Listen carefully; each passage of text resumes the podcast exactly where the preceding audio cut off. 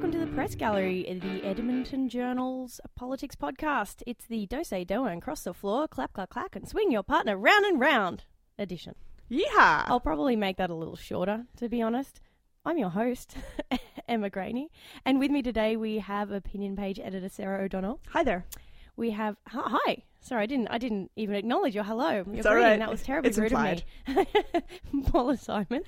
Good morning, Miss Emma Graney. Good morning, and health reporter Keith Gerein. Hi, how's it going? Pretty good, pretty good. So, I don't know if you guys saw this uh, news out of uh, Alberta politics yesterday. Sandra Jansen has, of course, crossed the floor to the NDP. That is a probably, I would say, the biggest thing that happened in Alberta politics this week.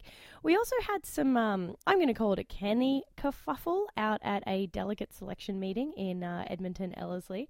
That was also quite the interesting turn of events, and I think we'll talk a little bit about childcare as well this week. There was an announcement by the NDP.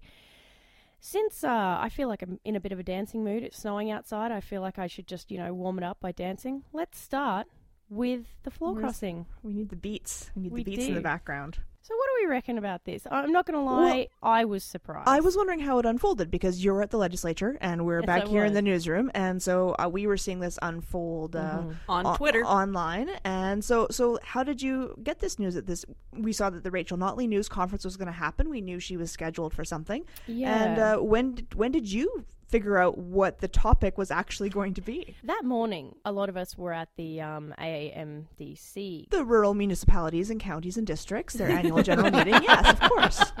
Thank you, Sarah. You're welcome.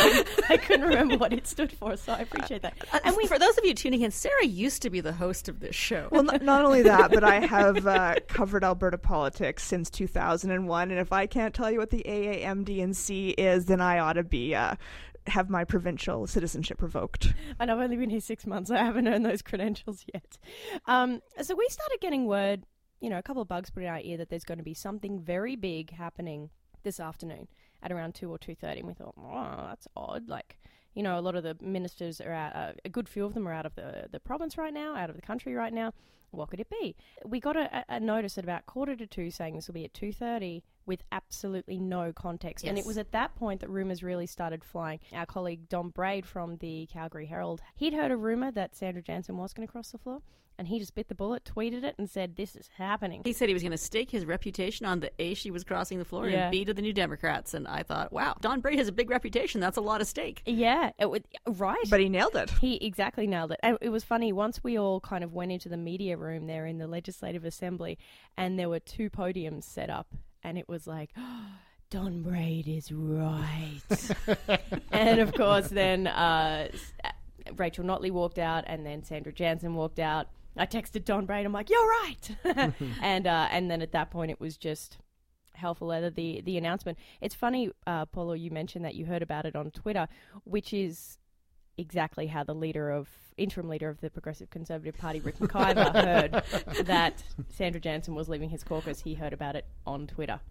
That's got to, that's got to sting a little bit. It does hey? have to sting. they don't necessarily have the best of relationships. I don't think those two. Uh, Sandra Jansen has said that Rick McIver hasn't had her, ba- her back for months, so I'm not at all surprised that she didn't really reach out and say, "Yo, what's up, Rick? I'm Mhm. out." I mean, floor crossings are always controversial. And the last time we had a floor crossing in Alberta, it was a mass floor crossing. It's not like they're completely uncommon, but you know, we we do have this taste in our mouth, all of us, from when the Wild Rose, how a dozen MLAs, including cross- their cross leader, Dan, masse, Wild's yes. their leader Danielle Smith, crossed the floor. And so that is our most recent experience with floor crossings, and we know how that went for both the party that accepted them and the people who left. They when they tried to run again, they did not get elected. They were it was there were serious consequences for that choice. This is different, I think, in that we have one person going over, uh, Sandra Jansen from the NDP. There is a, a lot of people have said she'll never get elected again. Not so sure about that because we do have a history in Alberta also of re-electing people who have crossed the floor. You had Rob Anderson when he crossed from the PCs to the Wild Rose, and Heather Forsyth when she crossed to the Wild Rose. They got elected as re-elected as Wild Rose MLAs. Raj you had Sher- Raj Sherman, Sherman, yeah. going from the PCs to the Liberals. You also had Gene Zwozdesky, this is going way back into ancient history now, going from the Liberals to the Progressive Conservatism, getting re-elected time and time again. So it is not necessarily you know the end for her. It is entirely possible that her constituents a majority of them could look at this and decide they're comfortable with it 3 years from now if she decides i mean it's you know it's a long time before the next provincial election. So i'm going to watch and see how this plays out. I don't think you can say oh it's just like you know back in 2014 but was it 2014 yeah It's all- 2014 it's- it's- Uh, it's all yes, blurring together yes, for yes. me but But you know, it, it's interesting because there was a lot of pushback uh, in the political community from people. A from the same people who hate Sandra Jansen when she was a progressive conservative, the very people who drove her out of the party were of course outraged when, as a logical consequence of being driven out of her party, she left her party. So the hypocrisy of that was was a bit too delicious. But I think there are also people who really don't understand how a Westminster parliamentary system works. And they said to me, well, she was elected as a conservative. And, and I said to people, yes, but also in our system of government, which we've inherited from Great Britain, MLAs and MPs are not the creatures of the leader. They are, in fact, the people who choose the leader from amongst themselves. And if a leader loses the confidence of an MLA or an MP, they not only have a right, but in some cases, a, a higher moral duty to cross the floor. Floor crossing isn't against the rules, it's embedded in the rules of what makes a parliamentary system work. And so, you know, when people said to me, no one should ever cross the floor ever, it's like, no, that's antithetical to hundreds and hundreds of years of parliamentary tradition. I mean, Winston Churchill, uh, you know, the king of parliamentarians, not didn't cross the floor just once, but twice. He was he. he I, I called him a double crosser, but I think Churchill's phrase was, "I ratted and then I re-ratted." So, you know, Get away with words, didn't he? He certainly did. you know, I, I, I described it on Twitter last night as a giant game of Red Rover, and people said to me, "But it, it's not a game." And yes, actually, it is, and and that's how it's played. Now, what the consequences will be for Sandra Jansen, who ran as a progressive, who only beat the NDP in her Calgary riding by 600 votes. I mean, people voted for Sandra Jansen. And I think that's why she survived the great Tory wipeout. People voted for her because she was a red Tory who was an outspoken advocate for LBGQT rights and abortion rights. And I think that people didn't just vote the party in her particular instance. Whether she'll be able to survive all of this and the absurdity of the fact that, you know, two weeks ago she was running for the leadership of the conservatives and now she's a new Democrat. I mean I mean some of the best stuff I saw on Twitter last night were people gleefully retweeting things that she'd said, snarky things she'd said about the new Democrats not so very long ago, and, you know, pushing her own words back in her face. It, it is going to be interesting to see what happened to her. I, I mean, we're all assuming she's going to run again, which which isn't necessarily uh, going to be the case. She's going to endure a lot more abuse because of this decision, right? She's already shown herself to, well, not shown herself. She's already claimed that she's uh, been the uh, target of a lot of intimidation as a member of the Progressive Conservatives. So going to the NDP isn't going to help that in some ways. Uh, probably going to bring more on. Uh, will be interesting to see if she potentially becomes a cabinet minister at some point. That could affect her decision whether she runs again or not, and whether she's reelected. But I, I think it was interesting. Like this does, I think it's another example, and, and perhaps even helps to exacerbate this growing polarization we're seeing in Alberta politics right now, where Sandra Jansen goes from you know a, a fairly right party um, to uh, to the leftist party we have in in the province, with nothing in between. There is no progressive option that she saw in between the NDP and the Conservatives to join. The Alberta Party apparently wasn't. Uh, a major consideration for her. The Progressive Conservative, she feels, uh, is no longer the party she signed up with, uh, and they've drifted to the right. So it is interesting to see uh, who might fill that void at some point if we're if we're setting up an, an, election between two fairly uh, extreme parties. Uh, now she sees the NDP as the more centrist option right now, the one that sort of has taken the mantle of the old progressive conservatives, but. I it's um, it's it's odd to see that, and Donna Kennedy Glans as well, right? She also talked about a, a the lack of a centrist option or the or a lack of um, centrist voices being heard in the province right now. So I, that is a bit concerning to me that there isn't something sort of in, in the middle of those those two factions right now in the province. especially since that's where I think most Albertans are in the middle and always have been. I thought it was fascinating when Jansen pulled out of the leadership race. I, I had a lot of people saying to me on Twitter, uh, well, she wasn't a real conservative anyway. So and many I was people like, I was like, yeah, but see, she she was a conservative. She was a conservative cabinet minister. I mean, she was more con- she was more a conservative than Jason Kenney, who only bought his membership five minutes ago. I mean, so who owns the copyright on the word conservative? The Progressive Conservative Party of Peter Lougheed and Don Getty. Uh, is not the party that Jason Kenney is running to lead. And people said to me, well, puh, Lougheed, he's dead. Uh, you know, Lougheed, you know, I wasn't even alive when he was premier. And I thought, well, okay, if you want to throw out, um, you know, a good chunk of that 44 year legacy, maybe don't call yourself the Conservative Party. Go find another name. Oh, wait, not Wildrose. That one's taken. But, you know, uh, and people who I think are also misremembering would be a kind word a kind way of putting it, the actual legacy of Ralph Klein, who, for all his fiscal cost cutting, uh, wasn't a social conservative. Uh, if anything, Klein spent you know a good part of his tenure keeping the social conservatives in the tent by you know throwing them the odd bit of meat, but he was never one of them, and I think he always uh, stayed in power by keeping them tapped down to the to the best extent that he could. Uh, you know, the tension in Alberta has long been between, you know, the Socred legacy, which the Wild Rose embodies, and that progressive center. If there is no progressive center, I would highly recommend to Rachel Notley that she tack immediately in that direction. And you, you make a really interesting point about um, Sandra Jansen only only only winning her seat by about 600 votes closest to the NDP. She brought that up during uh, during the press conference. She said, "My riding, my constituents have proven themselves to be progressives. They want me to get work done as a legislator in a progressive way. I cannot get work done right now because of the poison that's in the Progressive Conservative Party. I can't get work done as a legislator. There's no room for me here, and and they want someone progressive." They've shown it in the way that they vote. And so. I th- and I think I mean when when we saw it, we've heard all about the nastiness that is out there in the social media world. And some of it which she said she was also getting in person but you saw that immediately online when she announced her decision. The words Yep. that were used were a case study for me to show my young sons about how not to speak to and about women. I was disgusted. I know paula's already been through that i was so angry yesterday. Uh, it was it was infuriating. That those comments aren't coming the ndp side. Those are coming from people who were previously some of them who she considered to be part of her team, Yeah. right? People who should have had her back. So I'm hoping that she has a more comfortable s- spot, and I think it's easier to. I don't know if it's ever easy to deal. No, it's never easy to deal with that kind of crap. You So know, I'm just going to stop there. It's interesting. When Belinda Stronach uh, in federal politics crossed from the conservatives to the liberals, she got, and I mean, this is in the days before Twitter, she had actual elected officials uh, referring to her as a whore, right? I mean, the gendered language that is used when a woman crosses the floor is quite different than when a man crosses the floor. Uh, I mean, when Rob Anderson crossed the floor, people might have called him names, but they didn't start with the letter C or the letter B.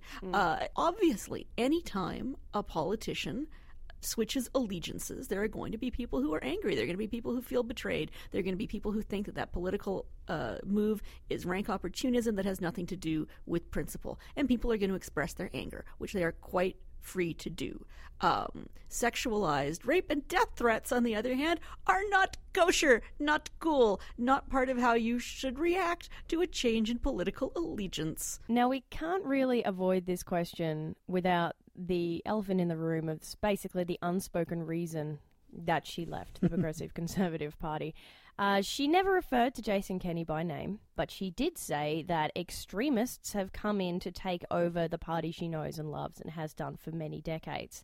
Jason Kenney had an interesting this week.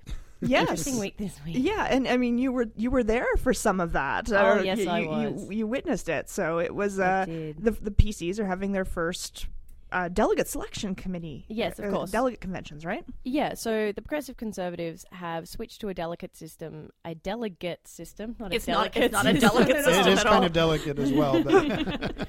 Which they haven't done uh, since 1985. I know we've spoken about this on the podcast before. So, what it is, all 87 constituencies are electing 15 delegates to go and take their votes to the leadership convention in March. The first of those was at Edmonton Ellerslie down at the Mills Mill Woods golf course, right? Mm-hmm. And uh, sorry, it was really funny. I should stop laughing because it's very serious for many people. I mean, w- w- frankly, I gotta ask. I mean, these delegate selection committee meetings you would think would normally be as dull as dishwater. I okay, I, I went along because I thought it's the first one. I'm going to see what happens, and and I also wanted to be clear on the process and get a handle on what the kind of vibe is around these meetings. That's the reason that I went along. What I was not expecting was that Jason Kenney, a leadership candidate, had booked a hospitality suite, I would say a few metres from the doorway to the room in which they were electing their delegates. Now, the PC leadership rules say you, a candidate cannot be in or near a delegate selection meeting. They don't spell out an actual distance, which I would say they probably should, given that Alberta elections do, uh, you know, Canada elections do the same thing. So Kenney's team said, "What? We didn't know." In fact, Jason Kenney walked into the clubhouse, and at this point, there was already an argument started about the fact that he couldn't have a hospitality suite. He shouldn't be here, and he walked in. And I heard him saying hello to people, and I kind of turned around, and then uh, Catherine O'Neill, the party president, has walked towards him, and she's like, "Jason, Jason, you have to get out. You're not allowed to be here. You know that." And he went, "Oh gosh, sorry, I didn't realize." I had no idea. That, oh So- gosh. Oh gosh. Uh, so off he wandered back out to his big blue truck that was in the parking lot. A couple of the guys with other leadership campaigns said, We're going to contest every single vote that comes out of this. Then in the end, Jason Kenney won every single delegate. Every single one out of that meeting is aligned with Jason Kenney. Right. Well, so here's my question to you, Miss Emma.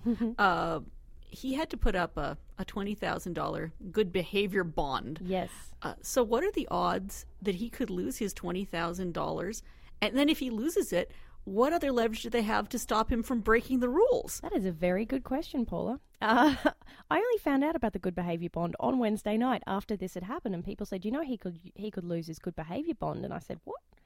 Mean his bond?" And they're like, "No, basically it's twenty grand that each leadership candidate has to put up."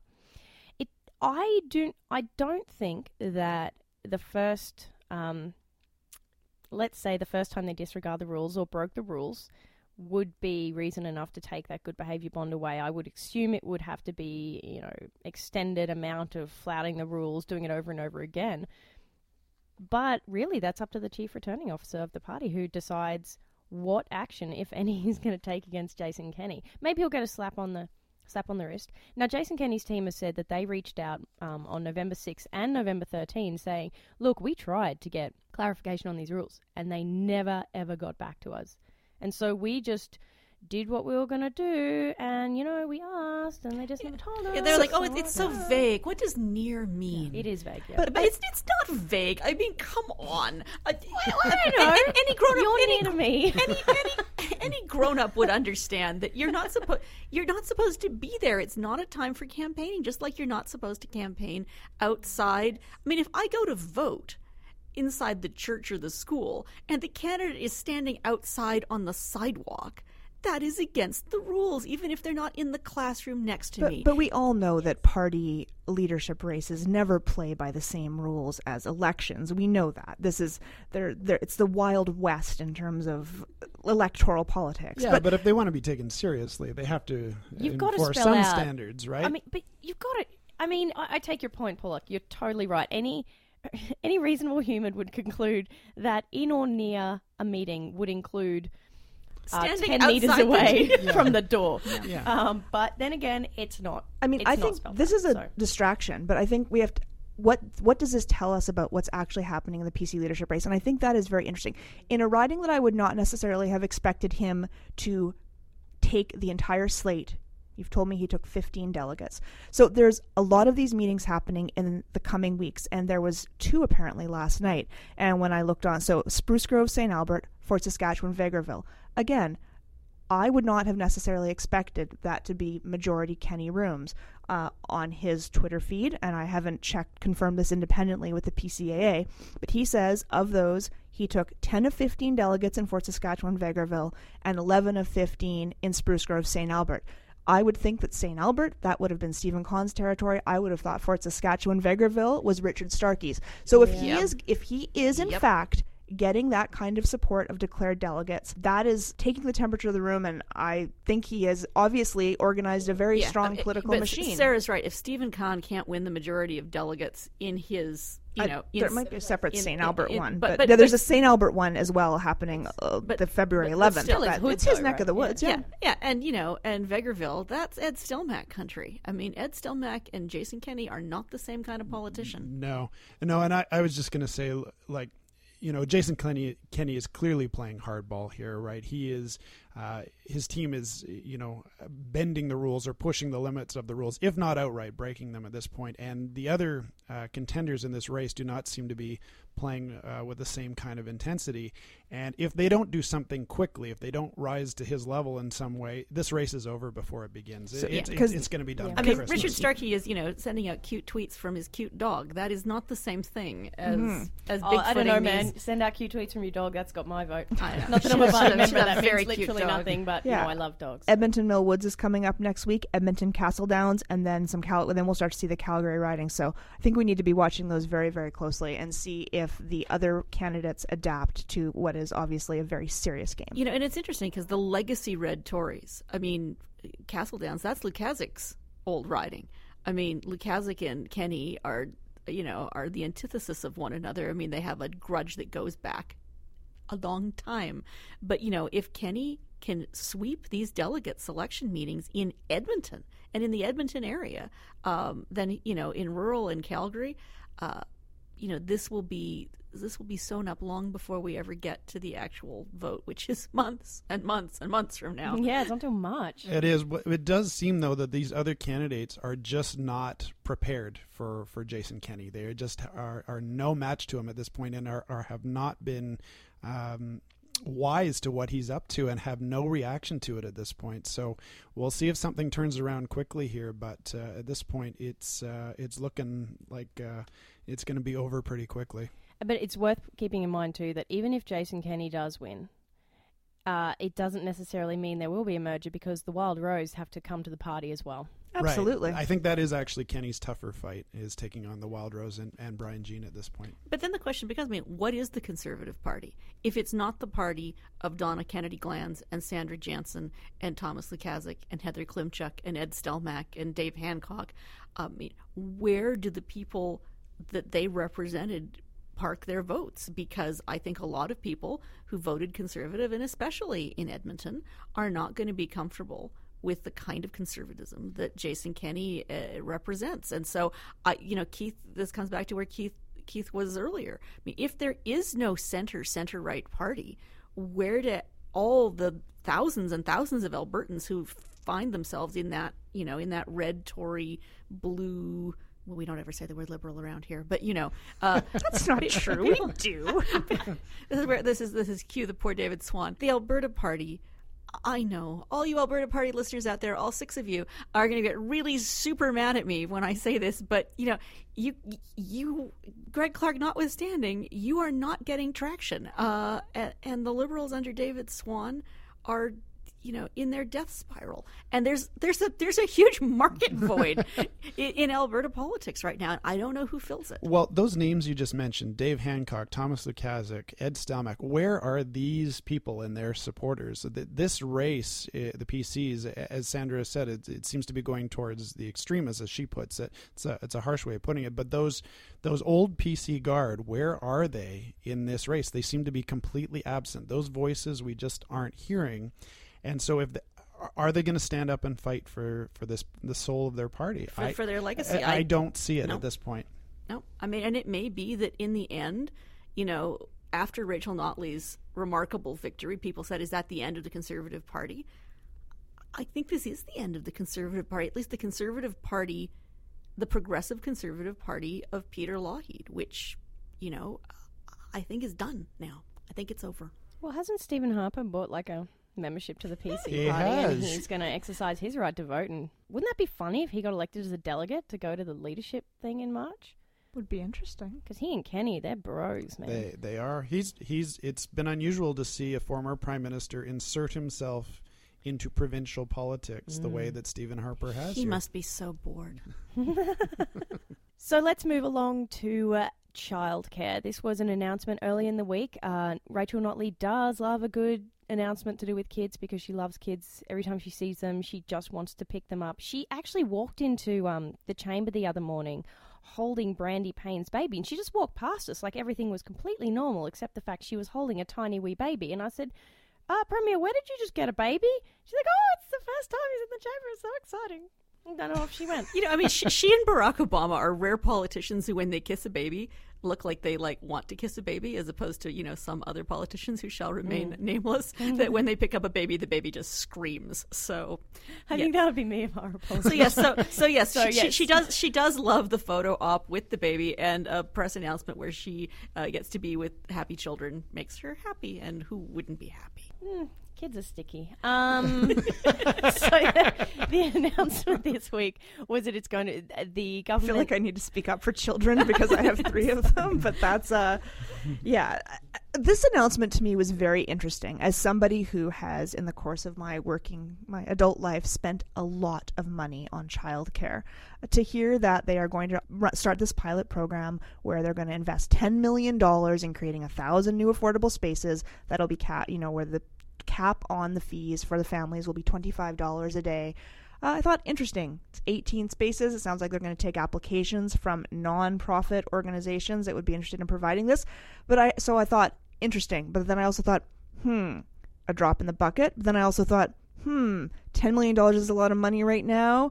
And how do you roll this out further? And then I thought, hmm. And then I started to do the math, and I'm like, well, it's not exactly free childcare, and it's not Quebec level subsidy of childcare. So I have all kinds of mixed emotions about this and uh, about whether I like the idea or don't like the idea. It's not qu- the federal NDP ran on a platform of $15 a day childcare plan in the last election. So I'm kind of all over the place. I have not clearly hit on an editorial opinion about this because I have not put an editorial about this. But it seems like it's another program in Alberta to offer subsidies, and there are already some other ones. We've all, so this is on top of, and they didn't say they were getting rid of the existing programs, No, right? no, so there not. is a program that last number I saw was families that had an income of fifty thousand dollars or lower household income qualified for, for some kind of provincial subsidy, no matter what kind of facility you're operating at. So there's that, and then there's also a top up of wages that daycares and childcare facilities can receive, uh, depending on whether they're accredited or not accredited. Uh, that helps with some of those fees, and that traces back to the last boom when they could not keep childcare workers because they couldn't pay the wages. Um, so there's that as well, and I don't know what the full amount of that is. But so there's this is like yet another thing thrown onto the mix. Uh, I'll let Paula go. I don't know. It's it's so symbolic, and I and I use that i- in. I use that in the critical sense. I mean, it's great to say, "Oh, we're going to have twenty-five dollar a day childcare," but it's like winning the lottery.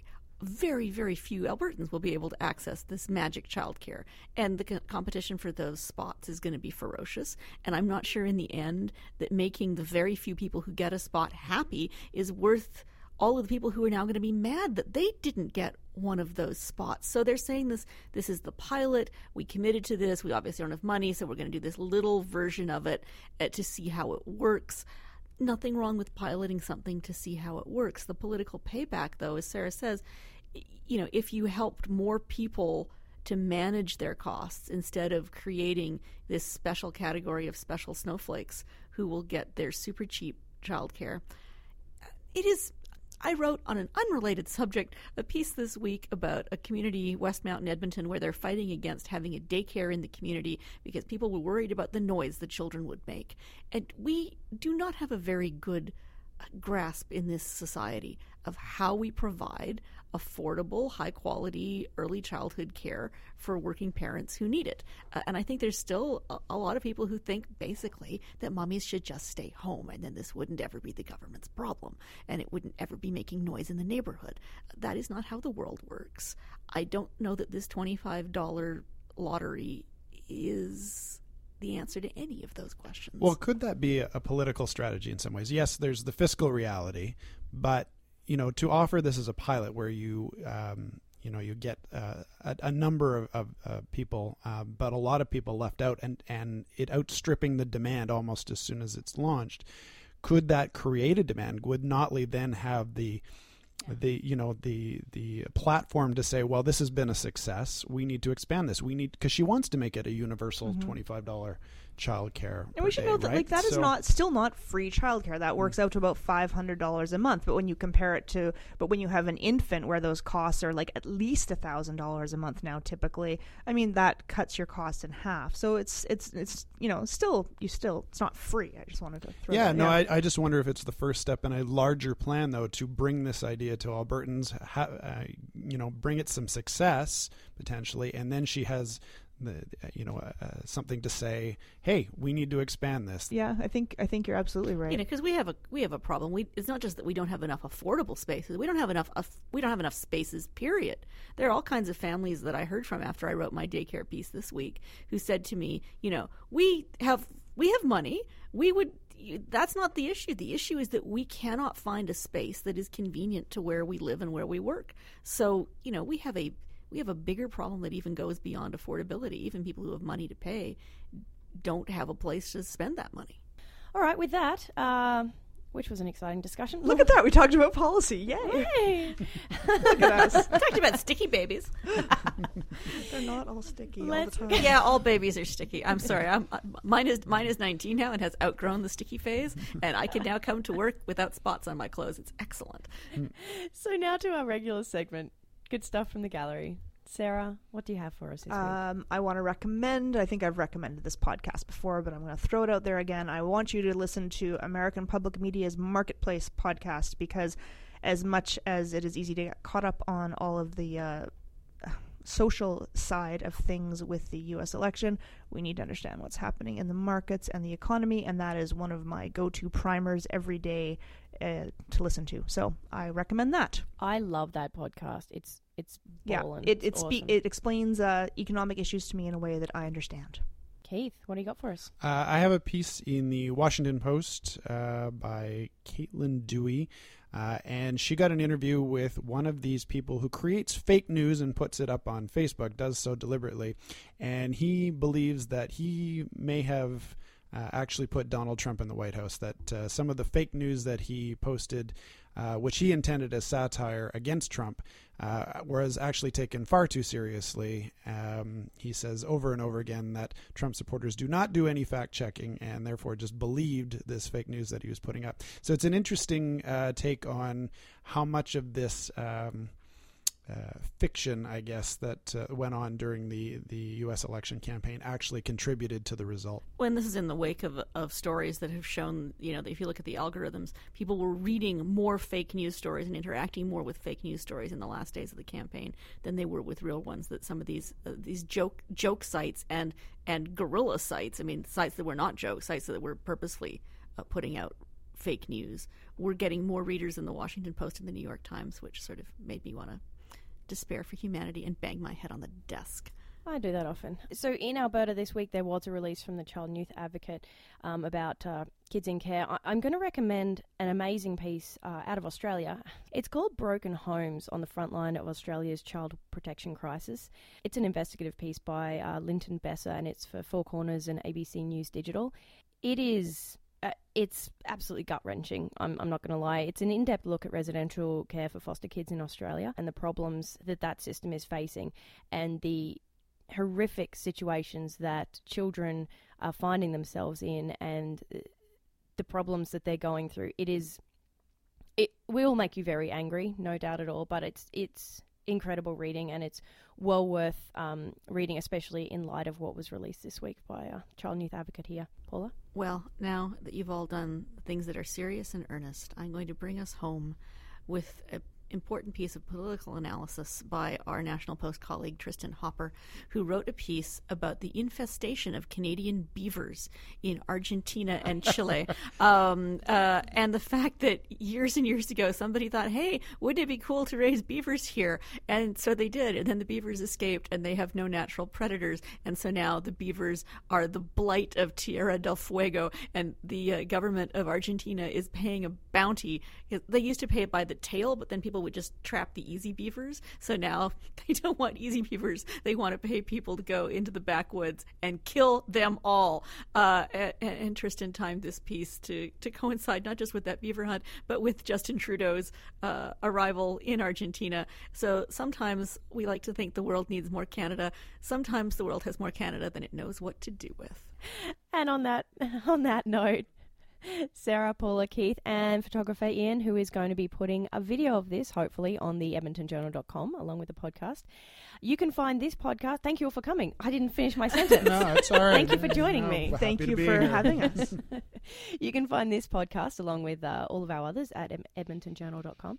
You can also subscribe via our SoundCloud, uh, iTunes, and TuneIn Radio. Hopefully, you'll join us again next week here on the Press Gallery.